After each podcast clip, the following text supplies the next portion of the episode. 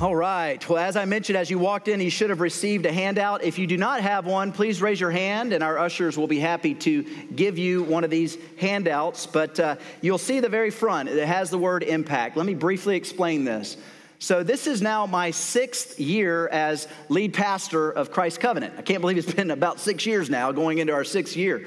But six years ago, when I became lead pastor from being an associate pastor, uh, I, I brought together the elders and we hired a consultant who helped us put together a strategic plan.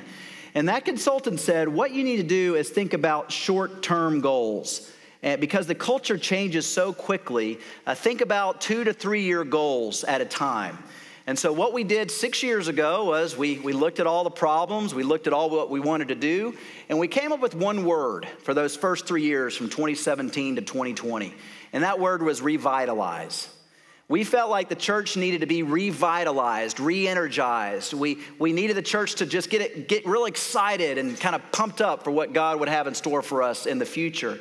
And by God's grace, we were able to not only grow our, our children's wing, which was uh, what was really declining uh, in those years, but we also were able to grow the church. And we, we built a playground and we started a preschool and uh, we did a number of initiatives to help revitalize the church.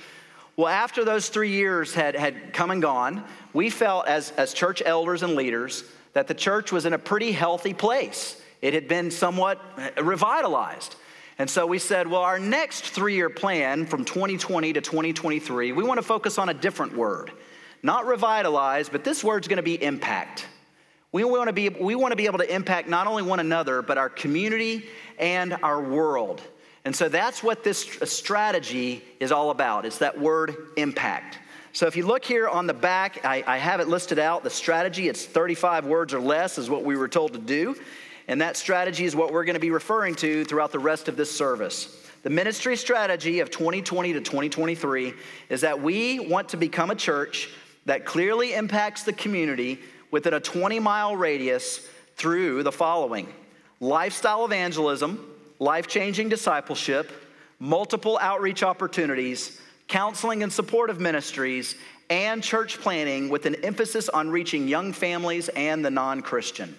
Uh, the reason why we wanted this statement and to have impact is we felt like we were at a good place as a church to now go out more into the community because we felt like we were in a, a healthier spot. And so as a result, we said, okay, we want to clearly impact our, our community within 20 mile radius. The reason we said that was I remember six years ago, I was asking people who lived in the Bearden area, who were living in Loudon, who were living downtown. Uh, we were talking, and they were asking me the question Seth, uh, where do you pastor? And almost nine out of 10 times I'd say, I'm at Christ Covenant. And they would say, Oh, where's that? Well, what church is that? And then I have to say, well, we're, we're located across the street from the Icearium. Uh, we're near that wine and spirits. You probably shouldn't know about that, but we're near there. We're near Watt Road. We're now across the street from Big Kahuna Wings. That's how I would tell people where we were located. We're out in Farragut. And, and then they would say, oh, okay, I think I know where that is. Well, as I was telling this idea to the elders, they were saying the same thing. They were saying, we're running the same problem. People don't really know who we are. You know, they do in, in, in this area, the Farragut area, but when you get outside of that, they, they really don't know a whole lot about us. The world does, but not necessarily our community. And so we wanted to, we wanted to come up with a plan where our community would, would really know who we are. And, and not just for us to say, hey, we're Christ's Covenant, but we wanted to be able to say, if this church closed down, would the community miss us? And I believe 15 years ago they would have. But now I truly believe, because God laid this on our heart, I truly believe uh, that we are making a dent in our community. And that's what you're going to hear all about in this service how we're making a dent in our community uh, through God's people. And it's inspiring. And so, as we want to reach this culture, we know the culture's changing. And we know that, uh, that a lot of young people are not coming to church. And so that's why we said we want to emphasize non believers and young families. And by God's grace, we brought in around 50 new families, young families in the church. And so that's exciting. Uh, but we also think that there are certain things we can do to reach our community within 20, 20 miles and also to reach non believers and, and young families. And the first is lifestyle evangelism. Lifestyle evangelism, it simply means that you share your faith with people that you interact with on a weekly basis. Whether it's at home, whether it's at work, whether it's at school, whether it's at the gym, whether it's at your kids' sporting events, whatever it is, we all are busy, involved in many things. So instead of just going to these things, we need to now have a mindset of, well, how can I get to know the people that I regularly see? And you develop a friendship with them and you share with them uh, God's hope and, and God's word. And that's what lifestyle evangelism is. I'm pleased to say that last year we created a curriculum, a, a small curriculum to train you in and how to be a lifestyle evangelist. It's, it's, called Lifestyle Evangelism. And so far, we've trained all of our, our elders and deacons and our staff, and also some of our key Bible study leaders and some small groups in this material. And, and I'm hearing stories of, of people who are catching on this vision of, of making evangelism a part of their life. Instead of just going to the gym or, or just going to their kids' sporting events, they're now going with a mission to get to know people, to share with them the reason for the hope that they have in Jesus.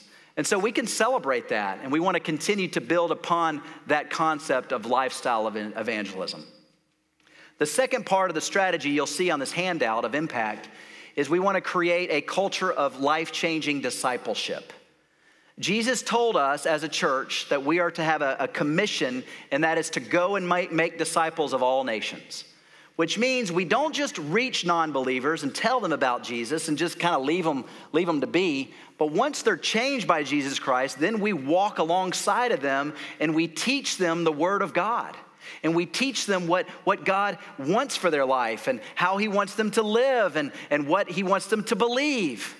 That's what life changing discipleship is, where one person will come alongside another or even a group of people and teach them God's word and God's ways. And I've created the disciple, it's a curriculum which are instructions on the Christian faith. And it focuses on those three things of our mission statement of how we want our people to know the truth. So there's one section in here that talks about the truth, the essentials of the faith. The second part is to, to teach people to love Jesus and love one another. The second part of this curriculum talks about that. How do you love Jesus with your heart and how do you love others? And then the third part is how do you serve people everywhere? The third part of this curriculum is how do you serve people and, and what are some ways that we can serve? And I'm pleased to say our goal was to take 10% of our people through this curriculum. And by God's grace, we've been able to take 72 of our people through this curriculum the past two years, which exceeds our goal of, of what we have in store. And, and those 72 include we have every elder now discipling a young man. Uh, we also have uh, a lot of women who are discipling other women. And I'm encouraged to say this has now gone outside of these walls, and KARM now has this program, and they're discipling 12 people through this material at KARM Ministries, those who are fighting homelessness. And so many of you are a part of that discipleship process over at KARM. Uh, what I want to do is just share with you a video uh, from two of our very own members who are going through this study, but also experiencing life changing discipleship. And we're going to hear from these two ladies now. You know, discipleship is not something that you do by accident, it's a big commitment. Let me start off by asking you what led you to get involved in discipleship? I am a busy woman, children at home and in a career. Over the years, I realized that I was not taking time to dig deep into my Christian faith. I felt like getting involved with someone else guiding me along the way would make me more accountable. You know, I didn't know exactly what I was getting myself into. I had an idea, but that accountability really was what helped me to carve out some time every week to, to really dig deeply into our topic for that week. So you were longing for more. Yes, I was longing for more. That's great. I'm glad you were thirsty for that. well, what were your expectations? What were you thinking discipleship would be like? So a lot of the things that I was expecting did happen, but um, but I also learned that you know it's it's about my relationship with the Holy Spirit, um, and there weren't such black and white answers to some of the things that I wanted to know. But I had to discipline myself or condition myself or get into um, His Word to really find the answers that I was looking for. It was life changing. the things I learned from these studies just have turned me around completely from the from the trajectory that I was on with my Christian faith. I learned so much. So, what's different about your life now? Oh, that's a great question. So, I pray daily, and um, before my feet touch the floor, I, I have a conversation with God, and I can really feel the Holy Spirit moving in me and in my family. And my day is not complete if I've not followed through with um, some of the things that I've grown in the habit of doing. One thing that I have um, struggled with in the past is really standing up for my own faith. Once you um, have that confidence or belief, then you're naturally working for Christ. So that was probably one thing that I walked away with that, you know, I have more confidence in sharing my faith. Um, there's just, there were so many things that I learned that, that I just did not know the small details about that I felt like I had a general knowledge, but digging deep into the studies really helped me get that foundation solid. Okay. Although it'll never be perfectly solid. I know, no, there's so no. much more to learn. Right, right. It's a journey. Discipleship is a journey. Uh, It's a lifetime journey. It's God's idea, it's His game plan. It's Holy Spirit living in us that enables us to grow, to become more like Jesus, and eventually then to share and to multiply. What, one thing that I've learned through discipleship as, as I've gone through it myself is that our main focus has to be on whom we serve, not on our activity. But as long as we're focusing on whom we serve, God's going to do the work. And we're blessed for it. And I can already see. I worked I got the privilege of working with you in Sunday school. I appreciate you asking me to to assist you that first week. And uh, and, and you're going to be a blessing. You're, you already are to those kids. And so uh, keep up the good work. I'm proud of you, and I love you.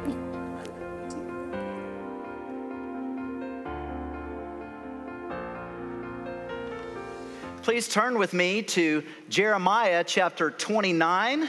I'll be preaching from Jeremiah chapter 29 this morning. Jeremiah 21, verses 1 through 7. I'll be reading from the ESV translation. These are the words of the letter that Jeremiah the prophet sent from Jerusalem to the surviving elders of the exiles and to the priests, the prophets, and all the people whom Nebuchadnezzar had taken into exile from Jerusalem to Babylon. This was after King Jeconiah and the queen mother, the eunuchs, the officials of Judah and Jerusalem, the craftsmen and the metal workers had departed from Jerusalem. The letter was sent by the hand of Elasah, the son of Shaphan, and Gemariah, the son of Hilkiah, whom Zedekiah, king of Judah, sent to Babylon, to Nebuchadnezzar, king of Babylon. The letter said these words Thus says the Lord of hosts, the God of Israel, to all the exiles whom I have sent into exile from Jerusalem to Babylon Build houses and live in them, plant gardens and eat their produce, take wives and have sons and daughters. Take wives for your sons and give your daughters in marriage, that they may bear sons and daughters. Multiply there and do not decrease. But seek the welfare of the city where I have sent you into exile, and pray to the Lord on its behalf. For in its welfare you will find your welfare. This is the word of the Lord. So let's suppose that I had just visited a friend and I was drinking a Coke Zero, which is my Coke of choice. And I'm drinking in a can and I'm done with it and I'm leaving his house and I'm about to get in my car and I just get this empty can and toss it on their lawn. And my friend sees me do it and he, and he says, Seth, are, are you going to leave it there? And I respond by saying, Well, yeah. After all, this isn't my yard. Is that the right perspective I should have? No, of course not. But as I think about it, I think about how this is a similar attitude that we as Christians must avoid in thinking. Because after all, we know that this world that we live in is not really our home in the sense of it's not our eternal home. We know that heaven is waiting for us, and that is our home. But this world living, we're, we're just kind of passing through. This is our, our temporary home. And so, should we even take the time to invest in it and take care of it? Uh, throughout scriptures, we're reminded of this, of this idea that we are merely passing through and, and that heaven is waiting for us. I think about 1 Peter 2:11, where Peter told the believers of the day, "Beloved, I urge you as sojourners and exiles to abstain from the passions of the flesh, which wage against your, against your soul." He's saying here, you are a believer living in exile. You're like strangers living in a foreign land. 2 Corinthians 5:8 Yes, we are of good courage, and we would rather be away from the body and at home with the Lord. Our home is in heaven and is not necessarily here. Uh, Philippians chapter 3, verse 20, Paul said, But our citizenship is in heaven, and from it we await a Savior, the Lord Jesus Christ. Our citizenship is in heaven. It's not necessarily here, right? I often think about the modern contemporary Christian songs that you hear about that remind us of this idea of heaven being our home. Chris Tomlin, I'm going home where the streets are golden. I think about Ladder 49's song that said, All I know is I'm not home yet. This is not where I belong. Take this world and give me Jesus. This is not where I belong. Now, although there is an element of truth to these, obviously, there's truth in the passages and truth to the song. That yes, we are passing through and we are like strangers in a foreign land, and heaven is our eternal home. Should we have the mindset of, like me, being at my friend's house and tossing an empty can on his yard and saying, That's not my problem, this isn't my home? No, we shouldn't have that mindset. But instead, we should have the mindset of, This is where God has me temporarily for a season and for this time, and I should make every opportunity to help make this not only my home, but to make this place even better in which I live. That's what Jeremiah 29 is all about. Jeremiah 29 was a letter written by a prophet to a people who were living in a strange and foreign land, and he was reminding them to settle down and make it their home and to make the most of the opportunity that God had for them. In verse 4, we read that, Thus says the Lord of hosts, the God of Israel, to all the exiles whom I've sent into exile from Jerusalem to Babylon. The context of the day, of Jeremiah's day, when he wrote these words, was in around 597 BC you had this strong Babylonian king by the name of Nebuchadnezzar. And he was over the nation of Babylon, and he wanted to dominate empires and nations. And he, he focused in on Jerusalem and on the people of God and the Israelites. And, and, he, and he wanted to go into to Israel, and he wanted to not only invade it, but he wanted to conquer it. And in 597 BC, what did Nebuchadnezzar do? But he came in and he intimidated the king of Israel, uh, Jeconiah, and he said, You need to be under my authority and control. And Jeconiah said, Oh no, like a little school kid, he's afraid. He said, Oh, I can't take this king on. And so he just uh, submitted under this king, Nebuchadnezzar. And he said, All we have is yours and I'm scared of you and I don't want to be intimidated anymore. So, what did Nebuchadnezzar do? But he not only took the king Jeconiah, but he also took all the, the skilled craftsmen and all the highly educated people of, of Jerusalem and of, of Israel, and he took them into his city to build his own kingdom and make it stronger in Babylon. He didn't take Jeremiah.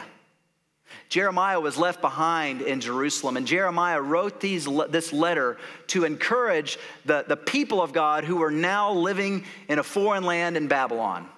These people, I can only imagine, they were probably scared. They didn't like living there. And after all, verses 8 and 9, if you continue reading this chapter, you'll see that there were false prophets and teachers who were telling them wrong messages. They were saying, by the way, this is only a short season in your life. You're going to return back to Jerusalem very soon, and you're going to be at peace. Jeremiah corrected that false teaching and he said, No, you're not. You're not going to be at peace. You're in a foreign land, and you need to make the most of where you are now because it's going to be a long time. Jeremiah prophesied it was going to take 70 years for them to be in this foreign land. And so, as the believers were in a foreign land that they really didn't like and they weren't excited about living in, Jeremiah said, I want you to, to make it your home, and I want you to do three things to make it your home. First, I want you to be a presence in the community. Second, I want you to bring, bring peace to the community. And third, I want you to pray for the prosperity for the community. The first thing that Jeremiah told the people who were living in a foreign land to do is he said, I want you to be a presence in the community. In other words, I, I don't want you to just live there and, and just kind of be, have one foot in and one foot out. I want you to be invested in Babylon. Whether you like it or not, this is the place that God had sent you. After all, it said it here. God sent you as missionaries in exile living here, and I want you to grow where you're planted. I want you to settle down and make Babylon your home. No more renting. I want you to do a few things. First, I want you to build houses and get settled. The second, I want you to build businesses, plant gardens, eat the food around. And third, I want you to start families. And don't just start families, get big families, multiply, so you can have greater impact in this non Christian, we would say today, world. I want you to make a great impact in the world that you're living in. Now, as I uh, was thinking about this verse, I couldn't help but think about our day today.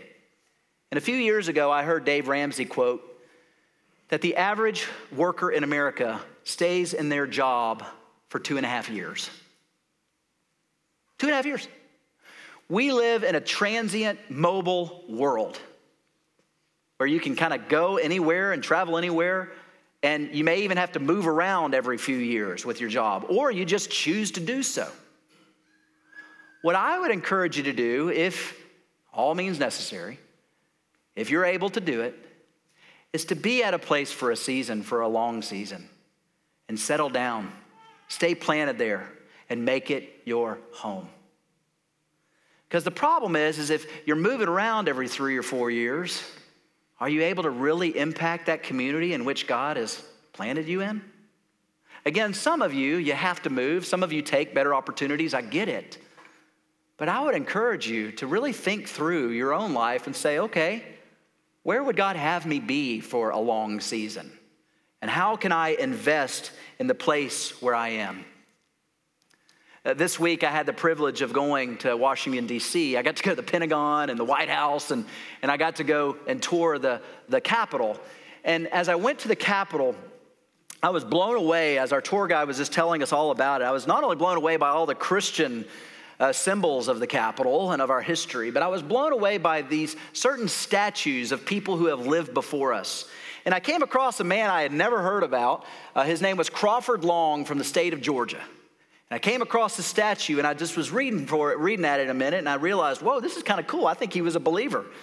And then I did some homework and I realized that Crawford Long, he, he grew up in a small town in Georgia, and then he felt called to be a doctor. And so at a young age, at age 14, he graduated high school and then he went off to, to college in Athens. And then after he graduated his undergrad, he then went to get his master's in Transylvania, it was a place called Transylvania. While he was in, eh, there, while he was there, he observed a doctor who, who was operating on people without giving them anesthesia.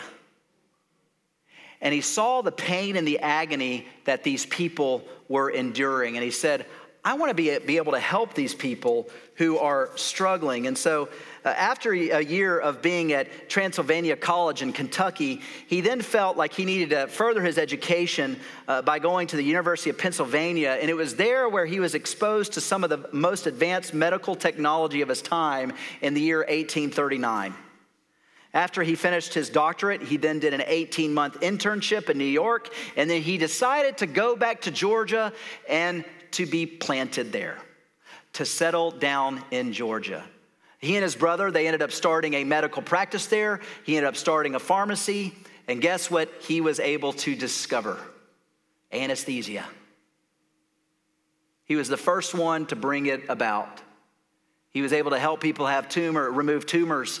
He was, a, he was able to help women give birth. So, some of you ladies that had that when you gave birth, give thanks to Crawford Long. He even died of a stroke after he helped a woman in labor after giving her anesthesia. You know what I loved about Crawford Long as I studied him is he saw his ministry or his work and profession as a ministry. And even on that statue, it read that he said, My profession is to me a ministry from God. He said his highest ambition was to do good and leave the world better by his labors. And boy, did he help us today. I've had surgery. I went under. I'm thankful for Crawford Long. How about you? Well, Crawford Long, he saw it as a calling, a ministry from God, and he wanted to impact his community. And as a result, he landed in Georgia, he stayed in Georgia, and now the state of Georgia is recognizing him as one of their heroes. You know, the other thing that he did, he and his wife, Caroline, what they did, they had 12 children, and they served the community well by multiplying and having those babies. What about you? Have you settled down here in Knoxville?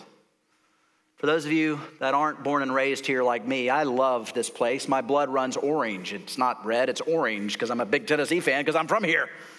Uh, some of you maybe have come here from California the last month or two, or you may have just moved here a little while. I would encourage you, if this isn't your homeland, make it your homeland. Settle here, settle down here.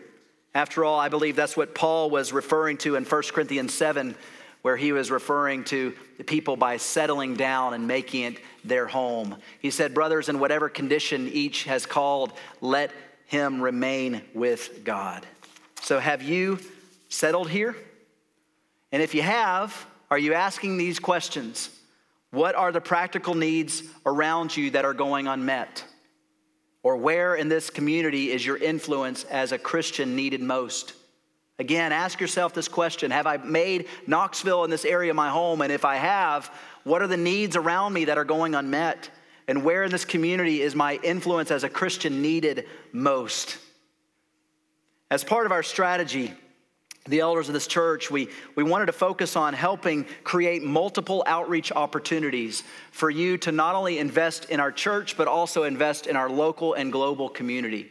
And I'm pleased to say that we've offered a number of ways for you to serve our community locally. We've offered ways to serve downtown KARM. We've offered ways to build ramps for the disabled in our community. We've offered ways to help single parent families. We even helped start Renew Clinic. Renew Clinic was part of our strategy that you see here and you read about. A few years ago, some of you know the story. We had local leaders come to several of us pastors and they said, We have a drug and opioid crisis on our hands and we don't know how to solve this problem. We need the church's help. So, after that meeting, 10 of us pastors gathered together. We created the Knox County Church Network and we said, We don't know what to do, but our leaders are telling us to do something. So, by golly, we got to do something. So, after about a year of praying and research and getting the right people on the bus, we were able to start Renew Clinic. It's now functioning downtown uh, Knoxville off Western Avenue. We have a few staff members sitting with us today who are members of this church, and they're investing in many lives. I was told, I think around 80% of the people, roughly, who have gone through are still sober. Uh, people have come to faith. They're now involved in churches. We have volunteers from each of our churches who are coaching uh, these participants who are going through Renew Clinic, and many of them are now sober and their families are thriving. It's because of your efforts that helped us create Renew Clinic. And part of our strategic plan is every year in these three years, we want to, we want to accomplish one big, hairy, audacious goal. And that big goal was Renew Clinic from 2019 to 2020. And by God's grace, we were able to see it happen, and they're doing exceptionally well. Uh, we've also not only given you many opportunities to serve our community, but we've also sent several of our members uh, to full time missions work. I think about Garrett Tucker, who's here, who's going back to Ephraim next week. I think about the Rogers, who are in Utah now. I think about the Ashley family of six who have gone to Athens, Greece full time. God placed on their hearts a desire to reach the nations, and we've been able to send them by God's grace to not only impact this nation, but the world around us. We're supporting 27 missionaries and have given around $300,000 towards a global effort. That's you, right? We're impacting the world through that and through you. part of our strategy is to create new partnerships with local nonprofits who are doing great work in our community. And unfortunately, trafficking is plaguing our community and our nation. And we know even with Watt Road right next to us, it's happening right in our backyard. It's, it's horrible, it's an atrocity, it's traumatic. And so we've got to do something to combat trafficking. And so I want to show you a video now from Dave Forbes and Devin Payne, who is the director of Street Hope, and they'll tell you about how we are now partnering with this ministry to combat trafficking. Christ Covenant Outreach Ministry, we uh, partner with several different nonprofit uh, organizations in the area. Today, I'm excited to have Street Hope Tennessee with us, and Devin Payne is the executive director of Street Hope Ten- Tennessee. So, why don't you give us a general overview of Street Hope Tennessee for our congregation? Yes, we are a faith based, or we like to say Christ centered, counter trafficking organization, and we focus on eliminating the sexual exploitation and trafficking of kids and providing safe environments to foster healing and hope through Jesus Christ. Street Hope Tennessee was actually formed by churches here in Knoxville um, in 2012 who heard about trafficking and said, you know, this isn't just happening overseas. This isn't just Taken the movie. This is it's happening here in our state and even in our city and our neighborhoods. And um, this is a body of Christ problem because God has called us to this thing. Um, and so they formed Street Hope. We come alongside and we provide awareness, prevention, restoration, and then prayer. Um, we focus on awareness because we believe that more adults, caregivers, teachers, law enforcement, educated to identify trafficking and exploitation leads to more kids being identified um, and more kids being helped. And so that is huge. Um, we focus on prevention, education. So we actually work with the school systems, um, youth groups, things like that to educate kids on um, what trafficking is. And we specifically work with them on internet safety education um, because a lot of exploitation today begins online. Um, so we do that and then we focus on restoration. Uh, we operate Garland Oaks, which is the first safe home in East Tennessee for girls, for kids in general, but this is for girls ages 12 to 17 who are survivors of trafficking. Um, and then lastly, we focus on prayer because while awareness, prevention, and restoration are all really important things, trafficking is a sin problem, it's a heart problem. And God's the only one that can bring an end to that. And he, he says that when he changes the hearts of kings like channels of water, um, but he also says that if his people who are called by his name will humble themselves and pray and seek his face and turn from our wicked ways, then he will hear from heaven, forgive our sin, and, and heal our land. And we believe that, and so we do it. Mm, that sounds great. Yeah. Now, tell us a little bit about how Christ's Covenant could serve your ministry? Yeah, so um, we say give, pray, serve, share. So um, giving is important for us. We have um, around 20 church partners in general, but an array of people that give specifically to our ministry to help sustain us because we don't take any federal or government funding. So that's one way. Um, prayer, like we just talked about, we host prayer gatherings at our office um, the second Tuesday every month at, or second Thursday every month at 9 a.m. at our Street Hope office. And um, we pray on behalf of the afflicted and the brokenhearted and even the perpetrators because God says He can change their hearts. Um, and then serving, we have many volunteer opportunities now, especially that the home is open. Um, at Garland Oaks specifically, uh, we're looking for women that would love to commit to coming to the house once a month um, at least um, to serve the girls, whether that's through teaching electives or, you know, we teach them independent living skills and cooking and laundry. Um, specifically, one big need we have right now is women who are willing to volunteer or commit to coming to do an overnight shift once a month alongside a Garland Oak staff member. Um, they would be awake all night long, um, but we really have a need for that. Um, right now. So that's a big one. And then, um, and you can actually find out more information at our streethopetn.org website. There's a volunteer portal there. Um, working at Garland Oaks requires a background check as well as some pretty extensive um, volunteer training. But you can find that information on the website. And then lastly, we say share. And so we say if you want to get involved in the counter trafficking movement, the first thing you need to do is get trained. you need to learn to identify and report trafficking before it begins, before you can even advocate for it. So get trained, schedule training, attend a training, um, and then share. And then that that makes you an advocate for us, and and that's more valuable than than anything you could do at the beginning for the most part. Oh, that's great. Thank you so much for sharing that. And I'm just happy to announce that September will be Street Hope Tennessee Month at Christ Covenant. And we're going to offer a couple of things to boost that ministry. On September the 7th, we're going to have internet safety training for the parents of Christ Covenant. Also, we will have a special luncheon that we're going to serve for the staff members at Garland Oaks. And it's important for us as a church to support them because what they're doing is very difficult in many ways. And lastly, we'll be providing some information throughout the month about this incredible ministry. So thank you so much for being with us today, Devin. We really appreciate what you're doing. We appreciate you all.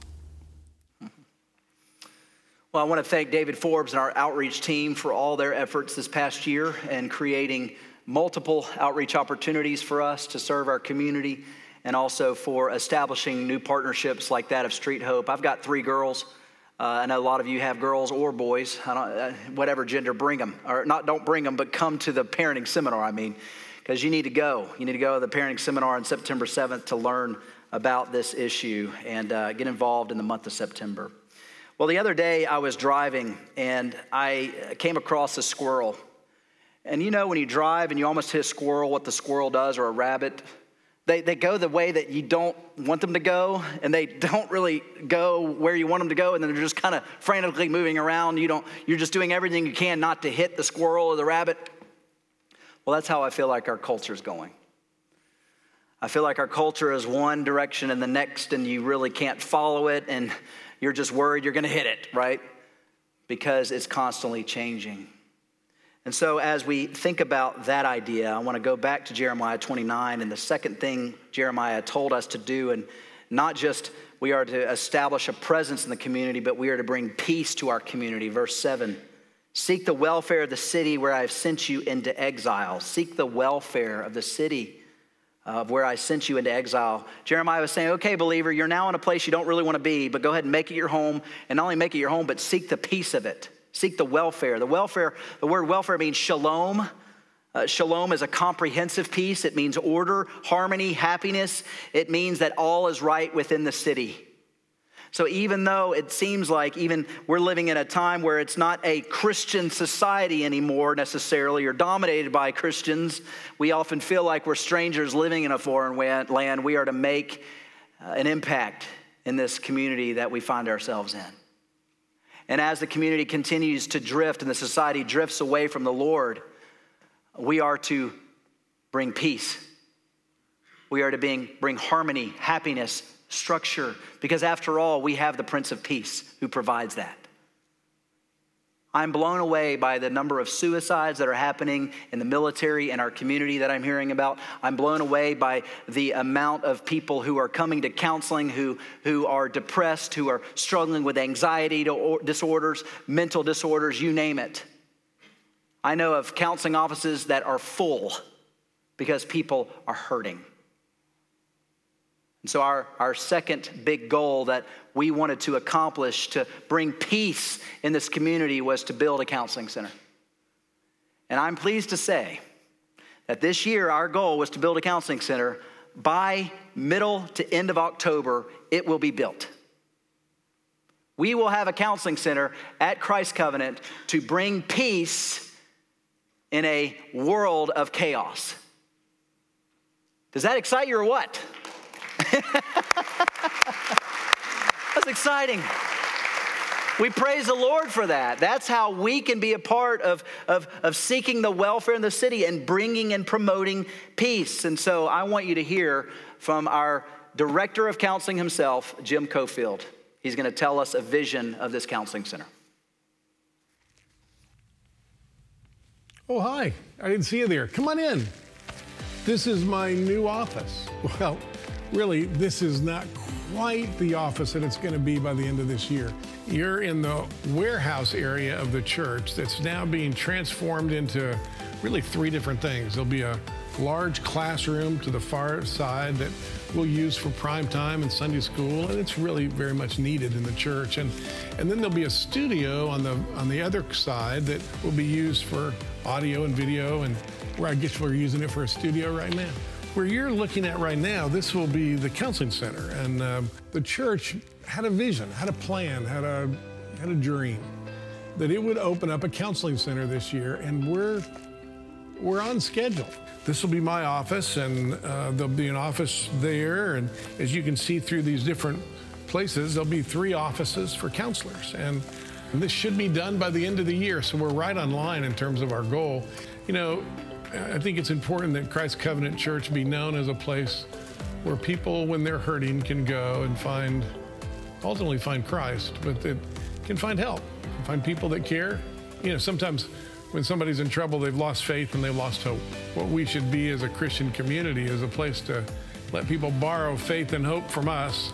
So that's what I hope this counseling center will be. I look forward to welcoming you here, gosh, by the end of the year, when everything's finished and, and it really is an office with walls. Um, more than that, though, I look forward to being seen in this community as a place where people can go when they're struggling, when things aren't working, when, when they need help. Thanks so much for all your sacrifice and what you've given to the church in order to provide this and, and all the other things that we're doing here in the community. Thanks. Well, we praise the Lord for that. That's exciting. Again, our big year or our big goal this year was to build a counseling center. It will be built by the end of this year.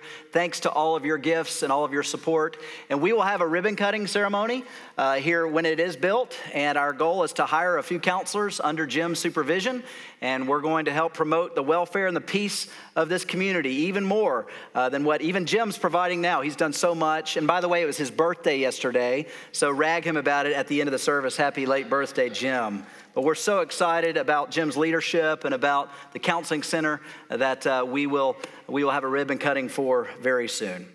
So, how do we impact our homeland now, where we are? Well, first, we become a presence in our community. Second, we bring peace to our community. And third and finally, we pray for the prosperity for our community. This is the most important thing to do is prayer. And by the way, this plan is covered with prayer. We prayed for months as we put it together, and we're still praying.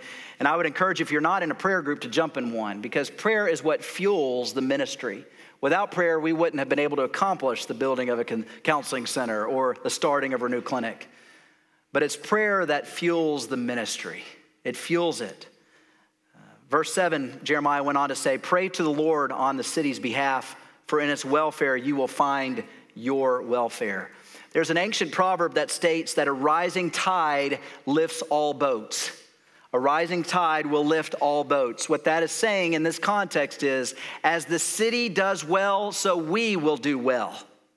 As good things happen in our city and in our community, good things will happen for us in the church and for our churches. And so we need to pray for prosperity, for the success of our leaders in our community, for the success of our schools and our businesses and our churches in our community. Prayer is what fuels the ministry. And I'm not going to go through all this, but Psalm 122 is a wonderful prayer that we can pray for our community. It was a prayer that the people of God did for the city of Jerusalem. And it reads Pray for the peace of Jerusalem. May they be secure who love you, peace within your walls and security within your towers. For my brothers and companions' sake, I will say, Peace be within you, the city. For the sake of the house of the Lord our God, I will seek your good. I would encourage you to write this prayer down and pray this prayer for the prosperity of the city, because after all, a rising tide will lift all boats. So if you're not praying for our leaders, do so. If you're not praying for our local, our local schools and churches, do so. If you're not praying for our neighborhoods, do so. Don't just pray for the things happening at Christ Covenant, pray for our community and pray specifically for the things in our community that we would see success and, and, and prosperity in the days to come. I've heard it said that prayer moves the hand that moves the world. In order for things to, to, to, to be on the upswing, we need to pray. Because as we pray to the Almighty One, He will do incredible things. And speaking of prayer, the last thing I want to end it with is this I want us to pray for this coming year and the big goal that your church leaders sees that God has in store for us as a church to accomplish. And that big goal for 2023 is for us to hire a church planter so that we can go and plant a church in this community. Why do we want to focus on church planting? Well, the other day I was talking to a realtor in this church, and she was telling me that Knoxville is the 12th fastest growing city in America. Let me say that again Knoxville is the 12th fastest growing city in America. Whether we want it to grow or not, it's happening. It's happening. You can just feel it as you're driving down Kingston Pike. And as you're on the interstate, I say it every day to my wife we need to expand these roads. Why? Because we're busting up out the seams. People are coming here, mainly from California, but we're having people. If you're from, well, if you're from California, welcome. We're glad you're here. But the reality is, is we're having people everywhere coming to Knoxville. It's happening. And so, because it's happening, what do we need to do? We need to plant a church. We need to find an area where they are experiencing, where it's experiencing tremendous growth and future growth, and we need to get ahead of it. We need to hire a person who's like minded, and we need to get some of you to join him and his family and go to that community. I'm not about building a megachurch here, and neither are our church leaders. We're about expanding God's kingdom. And so, what better way to do that than to bring in a church planter and say, here's some people, here's some resources, and we're, here to help you, but go. Go. And so I hope by this time next year we'll have the man for you and say, here's our church planter, and we have identified a place, and we're going to start coming up with a plan to send him and some of you out to go and plant a church. I don't want to share any more of the vision because Andy Halbert needs to share it. So we're going to hear from Andy Halbert. God continues to bless our church. It is exciting to know that the first and second goals of our 2020 2023 ministry strategy are either accomplished or well underway. The third goal that was established for this last year of the three year plan is to create a church planting plan that could include partnering with other PCA churches and hiring a church planting apprentice with the goal of launching a church in our community by the end of 2023. About 18 months ago, we formed a committee to begin constructing this plan. Since then, this four member committee has spent a great deal of time in prayer. We have also started thinking through the details of how we believe God is instructing us to move forward. As we began to assign importance to the core components of any church, that Christ's covenant would plant, it became clear that there are three ways, at least, that we could move forward. We could plant a church that looks like Christ's covenant and serves the same demographic. We could plant a church that looks like the demographic of the area it serves. Or we could look at the need to help plant a cross cultural church. While our session hasn't made any final decisions, the committee believes that we can pursue two of these opportunities simultaneously we believe that we should pursue a traditional church plant. To that end, the session will decide on a location, hire a church planting apprentice, and possibly partner with other like minded churches to get the church started. At the same time, we've been very burdened by the tremendous opportunity presented by immigrants coming to East Tennessee. People from all over the world are already here and will continue to come. We cannot simply ignore this God ordained opportunity for us to minister to this population.